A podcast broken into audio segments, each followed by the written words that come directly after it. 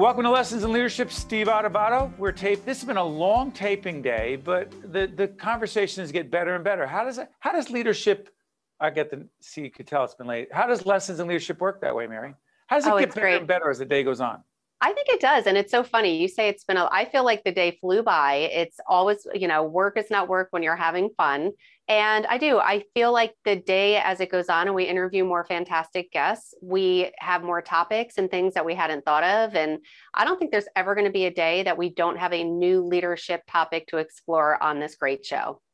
Well, then how about we introduce a new guest to Lessons in Leadership, talking about uh, leadership as it relates to younger people than moi, and you, Mary, too.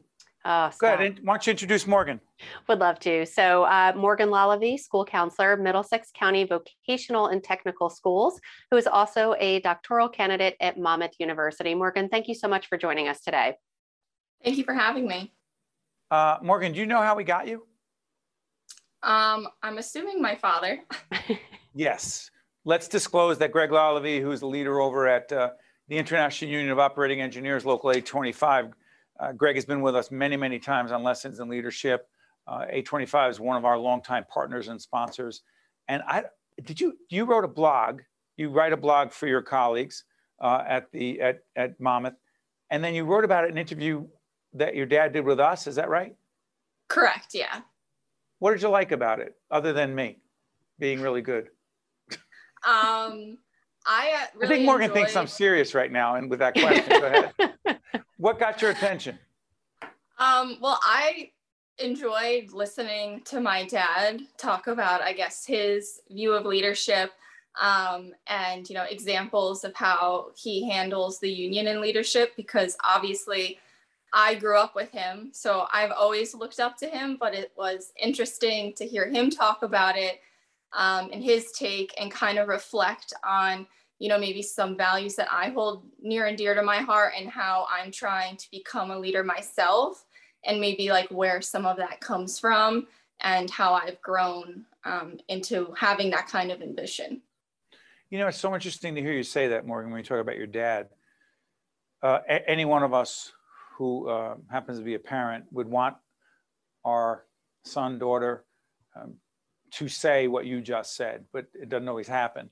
That being said, what is it about your dad and his leadership that in particular influences your view of leadership? Be specific.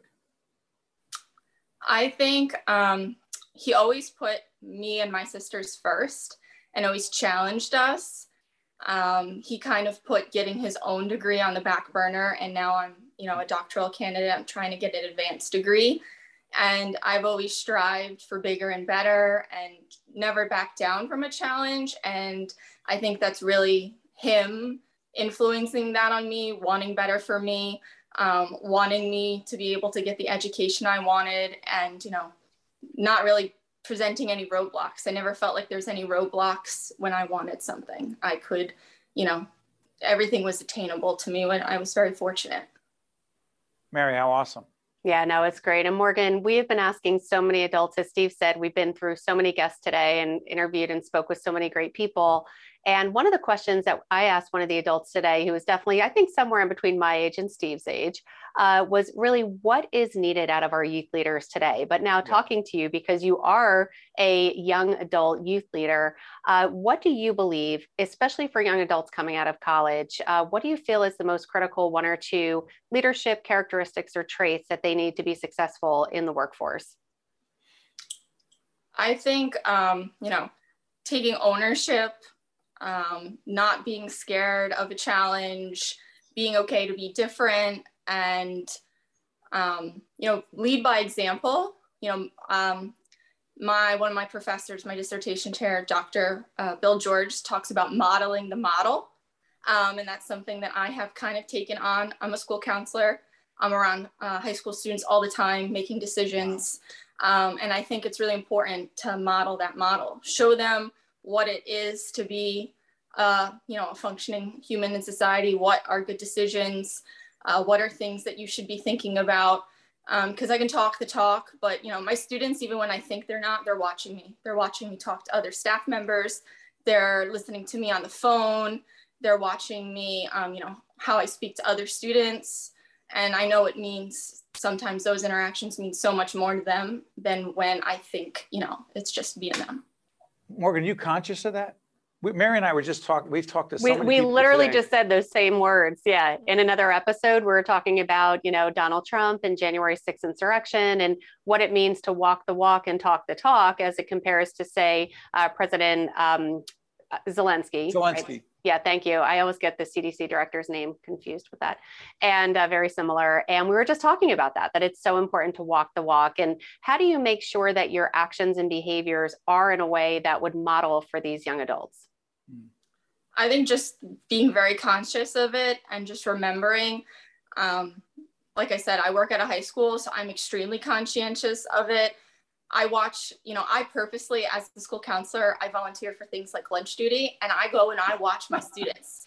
I watch my students how Great they interact idea. With each other, who they sit with at lunch, who they're friends with, who might, you know, sit alone, who doesn't. And I learn, I think, the most about my students when I do that. So I can only imagine what they learn about me when I think they're not watching me. I want to follow up on that. Uh, your dad introduced me to Uh, Greg Lalevee introduced me to the book Extreme Ownership, which I know you're familiar with, mm-hmm. right? So, so here's the question, the theme in Extreme Ownership, which is part of our leadership library. Look at the website, you'll check out lessons, excuse me, um, Extreme Ownership, along with a whole range of other books in our library on leadership. But here's the thing. Do you think, Morgan, that a disproportionate number of younger people, high school age, have a harder time, quote, owning their actions, including their mistakes? Um, do you think there's something to do with this age group? It's really, really tough. Or is it everybody has a hard time taking ownership over their actions, including presidents of the United States? I think it's a little bit of both. I think the problem is maybe the youth are having a hard time because they're watching the adults in their life struggle with it. And they're They're mimicking the behavior. If the adults are doing it, why yeah. can't they do it? You know, if we don't hold them, if we're not holding ourselves accountable, how can we hold them accountable?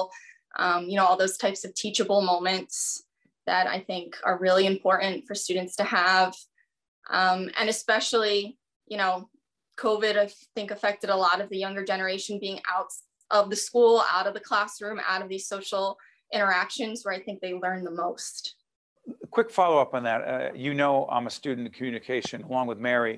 We're obsessed by the connection between leadership and communication skills. And in fact, at the International Union of Operating Engineers, Local eight twenty-five, for the past several years, because of your dad, we um, lead a leadership academy there, a group of their top people, in which we actually not just coach and talk about leadership, but talk about the importance of the ability to communicate persuasively, effectively, in a compelling fashion. Where does your skill, your ability to just come on here and in other situations, in the doctoral program, along with your work uh, every day at the Middlesex County Vocational and Technical Schools as a school counselor, where does your communication skill, where do your communication skills come from? I think just, you know, interacting. My job is talking to students, families, and other stakeholders all day. Um, my job is always to try to communicate what's going on. Um, you know, communicate to parents what's going on with their child in the building or what's going on with other teachers, communicating with students, um, you know, what they should be doing or what they shouldn't be doing. It's just really important, I think, to be very transparent when you're communicating. And I know that's not always easy because sometimes being transparent is maybe telling something, someone something they don't want to hear. But I think that is the most important time to be the most transparent and be very direct. So Mary, if Morgan Lalevee is uh, even close to uh, an example of the kind of younger leaders that our future um, will be in the hands of, of leaders like Morgan, I'm more confident than I was than before we started this show. Me too. Morgan, um, thank you to you and to, to your dad, who's been an extraordinary friend and colleague and partner of mine, of Mary's, of our company, Stand and Deliver. Uh, we wish you, um, your family, and everyone you work with uh, really well. You're a terrific young leader. Thanks so much. Thank you for having me. It was an honor. You got it. It's Lessons in Leadership. We'll be right back. This edition of Lessons in Leadership is made possible by the Buccino Leadership Institute at Seton Hall University, Prager Metis, Valley Bank, the International Union of Operating Engineers Local eight twenty-five, the North Ward Center, the New Jersey Sharing Network, Delta Dental of New Jersey, Kessler Foundation, Veolia, and Seton Hall University, showing the world what great minds can do since eighteen fifty-six.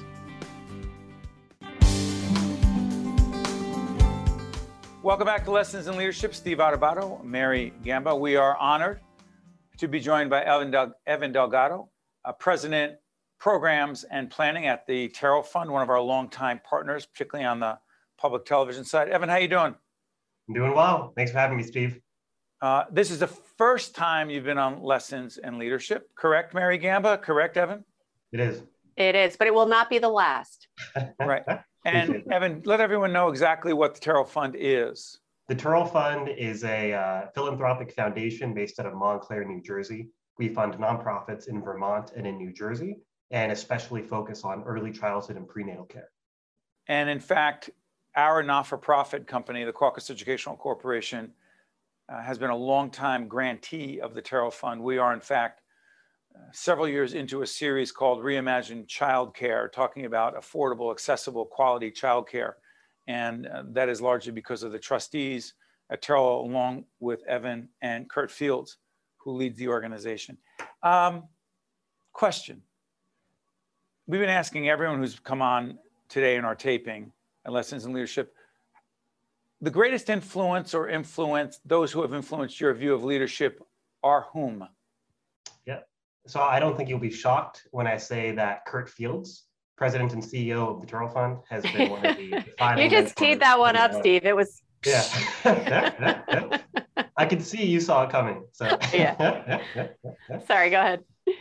But no, just a remarkable mentor and leader, and I'm sure you'll ask, you know, follow-on questions. But I think the mix of compassionate and focused leadership, really centered on people, uh, has defined the way that I approach the work. Let me disclose a couple of things. Uh, I've been working with Evan, and he's one of the uh, several people that we work with in terms of their communication, leadership, development. But he's already a really good leader, a really strong leader. But he obviously is. You may not be able to tell this, but he is just a couple of years younger than I am. Um, that was, a, by the way, neither one of you had to laugh right then. Well, it, it was that awkward, like, ha, ha, ha. Is he joking? Is he serious? But Evan, the point I'm making is that you're very early on in your career as a leader. And so there's a, you have a long runway, if you will. Here's the question. Do you believe that you are a natural born leader or a taught, coached, and trained leader? Hmm. I think it's a great question. Um, you know, I, I think that I've been very lucky in the mentors that I've had. You know, I think I've always had a spark for the work, um, always wanted to help people, and I think I work hard. But I think without those strong mentorships early on, and especially the mentorship that I received at the Turrell Fund, I would not be where I am today. I think that cycle of doing the work, getting candid feedback, um, and really dedicating myself to service, I think it just led to a, a virtuous cycle that has taken me to where I am now. Real quick before Mary jumps in, you said feedback. What have you, let me try it this way. Have you had to fight the urge to be defensive when getting feedback that is something other than, oh my God, you're terrific, you're amazing, you're great, but I'm talking about critical, tough feedback. Have you had to fight the urge to be defensive? Because an awful lot of people, you haven't been working with me, but a lot of folks I work with push back real hard on the feedback. Please. So I would say absolutely. And I think much more so back to the start of uh, my time at the Turrell Fund, I think it becomes more and more second nature to accept that feedback. I think that impulse of defensiveness never fully goes away for the vast majority of us, but I think it's something to recognize and control for. And I think something that I've looked, uh, looked at or learned over the years is that, um, you know, feedback is really just information when you really come down to it, especially when it's constructive. Uh, it is information about how people perceive you. Uh, it is information about how you're doing the work and potentially how you could be doing it better. Um, and I've learned to kind of shift from a mindset of defensiveness to a mindset of gratitude around it. That's a great leadership trait. Go ahead, Mary. Yeah, I would like to switch gears a little bit, but it is very interrelated. I think I made up that word, relationship building. So whether you're talking about uh, just development of your people internally, but relationship building externally, being uh, so involved in the nonprofit, the philanthropic world over the past two and a half plus years of the pandemic, where does relationship building and leadership, where do they coincide? What is the link between the two in your opinion? I think all work is very relationship based. I think philanthropic work, social impact work is especially relationship based. And I think there's two parts to the answer. I think one is external, one is internal. Um, the external one is almost obvious, which is that we are one foundation out of many, out of many different agencies trying to do good work in New Jersey and in Vermont. Um, and we are dependent on our partners to really get that work done, whether they are government agencies, whether they're other philanthropic partners, whether they're nonprofit partners. We cannot achieve the goals that we have around serving children and families without those partners. So I would say heavily, heavily relationship-based externally. Internally, you know, I think something that Kurt has passed down is that the work is really all about people. You know, the team is the work. Um, everything that we're able to accomplish is fully, fully predicated on our team, right? Um, not just me, not just Kurt, but everybody working over at the Turrell Fund, being productive, being happy, and I think especially being cared for.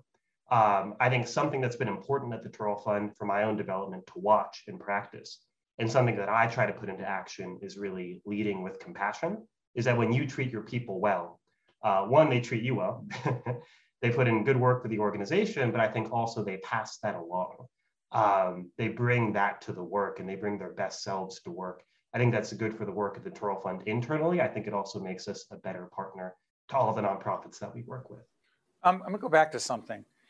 Evan, to what degree have your parents influenced your view of leadership and, and interacting and caring about other people? Well, uh, I did not see that question coming, but I, I love it. And I'm actually quite grateful uh, that you asked it. Um, so I come from a Puerto Rican family, totally social impact oriented. My father was a professor of sociology and my mother was a labor attorney. Um, in California, and really fought for employees and for workers. And uh, my brother's actually over at the A C L U of Georgia. So families totally dedicated to social impact and social justice. So I kind of grew up having those conversations around the dinner table, you know, about inequality and how our society allocates its resources around uh, racial inequities, right? Um, I grew up kind of breathing that. Um, and I knew from a young age that I wanted to serve in some way and push for a better society. And they really just kind of instilled that compassion in me. I didn't know I was going to end up in the philanthropic sector. I didn't even realize that was a job until much, much later. um, but I would say heavily, right? And they modeled it. You know, I think that's an aspect of leadership too, is kind of, you know, modeling um, and living well and expecting others to live well as they dedicated their lives in the service of others. It seemed natural that I should do the same. Let's follow up real quick. The Reimagine Childcare Initiative, we do programming around the importance of, as I said, quality, affordable, accessible childcare. But it, but it raises an important question. For so many people, Evan, being the kind of professional, being the kind of leader they want and need to be in their, in their lives professionally, I'm being redundant here, but it is greatly influenced by the ability to have quality, affordable childcare, particularly for parents, single, other situations, uh, parents. Complicated question, but I'm curious. Do we have a responsibility as leaders of organizations to be more in business and not-for-profits, university life, educate, whatever it is, the employers, to be more conscious of the tremendous impact that the issue of childcare has on people's ability to be effective in their work and in their lives? It's something we strongly believe at the Turrell Fund, that when you invest in high quality, affordable childcare, you are investing in families. And there's a component of the work that's important for kids, right? Quality early education. Uh, but when you really focus in on parents and caregivers and families, you know, this is something that really breaks the bank for a lot of families. It's something that's essential, uh, but can be up to ten thousand dollars in any given year. And for a lot of families, that's just not doable. Um, high quality, affordable childcare allows people to go back to school. It allows them to get jobs, to keep jobs. It is foundational for the economy. Um, and really, you factor in the early educators themselves, you know, those who are providing care to our kids. You know, some have to take on second jobs on top of being an early educator, you know, have to be an early educator, you know, and a bartender or work at a local organization, right? It's just too much, right? Uh, these are people who we entrust our children to, and they're just horribly, horribly undercompensated and not valued enough for the work that they do. So I think childcare is just really pivotal. It's critical to our economy. Um, it's something we have to prioritize on a statewide level. And I think that, you know, our sector, whether it's philanthropy, whether it's the private sector, I think we have a, a key role in supporting that. Um, and there's more that we can be doing. Um, Evan, we cannot thank you enough for joining us on Lessons in Leadership. To you, to Kirtland, and to the other folks at the Turrell Fund, um, you're terrific partners. We're honored to, to do the work we do with the support of the Turrell Fund, and we wish you and everyone there all the best. Thank you so much for having me, Steve. It's been an honor. You got it. That's Evan. That's Mary. I'm Steve. Lessons in Leadership. We'll be right back. Promotional support for this edition of Lessons in Leadership with me, Steve Adubato, and my colleague, Mary Gamba, has been provided by N J dot com, N J B I A, and New Jersey Business Magazine, C I A N J, and Commerce Magazine. This is Lessons in Leadership. Mary Gamba. We are joined by our director, uh, who does a million things, keep things going. He's been on camera before, but I surprised him right now, Elvin Badger. Elvin, how would you describe, listen, it's hard for people to appreciate, nor do most people care about behind the scenes, but we've had a pretty long production day, right? We did. Is, uh, your audio is a little bit off. You want to call Frank Brown about that? You just sound a little loud, Elvin, but you could talk okay. in your... Then I will adjust that. Standby. See, look, look, look in real time. He's I love it. He's, he's directing. So, Elvin, here's, here's a question I want to ask you. This is about leadership, organization, management, communication, teamwork, blah, blah, blah, blah, blah. You were saying before that today went really well. What, describe what you believe to be a really good day for you to say that, because you don't often say that. Well, today was really good because we planned for the day. We were we were down one person, Mister Frank Brown, our audio engineer, but because Mary and I talked about it, we were able to still execute the day seamlessly. We had no issues. I do apologize about the Ring doorbell. That's how people know we're not editing, but go ahead. The day the day went well. Mary kept you calm. I kept you calm. You had a good day today. Wait, wait a minute. I was with you until you said, quote, Mary kept you calm. Yes. Well, am I am I a walking time bomb? No, not at all. Okay. But, some, but but sometimes, you know, we get a little flustered, and the okay. day doesn't go as the day doesn't go as well as we want it to go. But today and was so, an ama- today was an amazing day. So, Mary, talk about this. Other than the planning and the organizational skills and everything else, and people may wonder, what does this have to do with leadership? And the answer is everything. Planning is very important, Mary, but mm-hmm. so is quote unquote collaboration. Talk about it, Mary Gamba. Yeah, no, definitely collaboration for sure. And and I was saying it before we got on the air, and thank you again to you, Elvin, and Scarlin, and April, and Amy, and Sylvester behind the scenes, because just having that amount of confidence and communication between all of us, as Elvin had shared, you know, when we knew we were going to be down our audio engineer, you know, the easiest thing would be, let's just pull a day and find another day. But given schedules, of course, that's almost impossible. And Elvin stepped up. He said, I've got this. We're going to be okay. And, you know, just to go to what he was saying, when things did go wrong today, a lot of leadership is just knowing how to communicate, how to take a breath, and make sure, you know, at one point during the day today, Steve, I had to text you and your camera operator to say, we're dealing with a little bit of a, a an issue. We'll be, you know, no more than five minutes. So it's also over communicating in a good way, making sure that the people on your team know what's happening. You're not keeping them in the dark. And I think that also helps in a very uh, busy day for sure. Before I let you go, Elvin, let me try this. Yes. We were asking a lot of people this question, and I don't think I've ever asked you this. If I have, just tell me. What, what, what are you laughing at? I'm just waiting to hear the question, sir. Just waiting to hear the question. He's been with us all day. He knows what that question's going to be. No, so, so the greatest,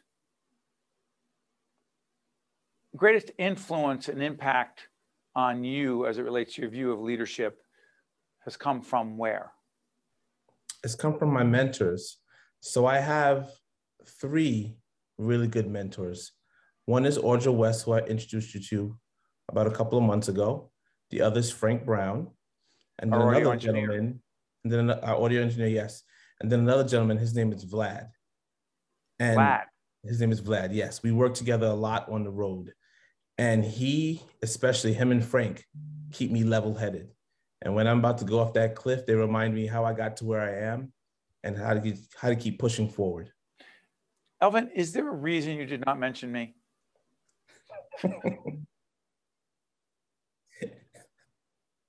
Steve, would you like would would you like to be my mentor as well? Would you like? No, you don't. No, if I'm not your natural, no. I, I in all seriousness, uh, in some ways, and I'm gonna tell you something interesting. In some ways, Elvin Badger, you have been a mentor to me in spite of our. Scarlin, what? Scarlin is saying, and this is interesting, Scarlin is saying behind the camera, who does extraordinary work, and I'm saying, and let's just say Scarlin and I are at different age points, uh, he's a very young man, that you're his mentor, and in some ways, Elvin, watching you, being around you, has influenced me, so I, I don't know how I wouldn't call you a mentor. I appreciate that, Steve. Just remember one thing. Here it comes. You have to retire soon. You've lived half your life. It's time to enjoy life. Um, are you, hold on, wait a minute, hold on. In sports, very often they'll go to a player who's been on, or a boxer, or a basketball player, baseball player, and they just say, listen, you're done. Are you trying to tell me you believe, even though I'm thinking I'm at the top of my game, are you telling me that it's time? No, I'm not telling you it's time. I just want you to know you got to smell the roses sometimes. Why can't I smell the roses while we're doing great work? You can, but eventually you're going to want to travel more. Like me, I tell you all the time, Steve, I'm not trying to work past sixty. If I'm working past sixty, it's because I want to, not because I have to. Now, this traveling, would that include moving outside of Montclair and Essex County, New Jersey, where I'm based? Are you saying around northern New Jersey, New Jersey, the region, the country, the world? What are you talking I'm, about? I'm trying to travel the world. Travel the Very world. Like, yeah, I'm gonna. I'm right there with you, Elvin. You know, know I'm getting that R V. Thing, no, I know. Oh, I know yeah, everyone wants the R V. I'm not about the R V. Yeah, and I'm excited. I mean, it's going to be in the next year. We're going to get it because my youngest is going to be going to college next September. So once he goes off to college, game on. It's yeah. We'll we'll you send know, him a postcard. Elvin, you, know you have influenced me, Mary, as well. You know what? I'm going to spend some time this summer down the Jersey Shore. I'm going to travel. Are you Are you going to invite us? Absolutely. Can we have a Can uh, we have a wrap party at the house on the, in the shore? You know what? We are going to have a rep, Mary. Uh-huh. We haven't, we have not seen each other in forever.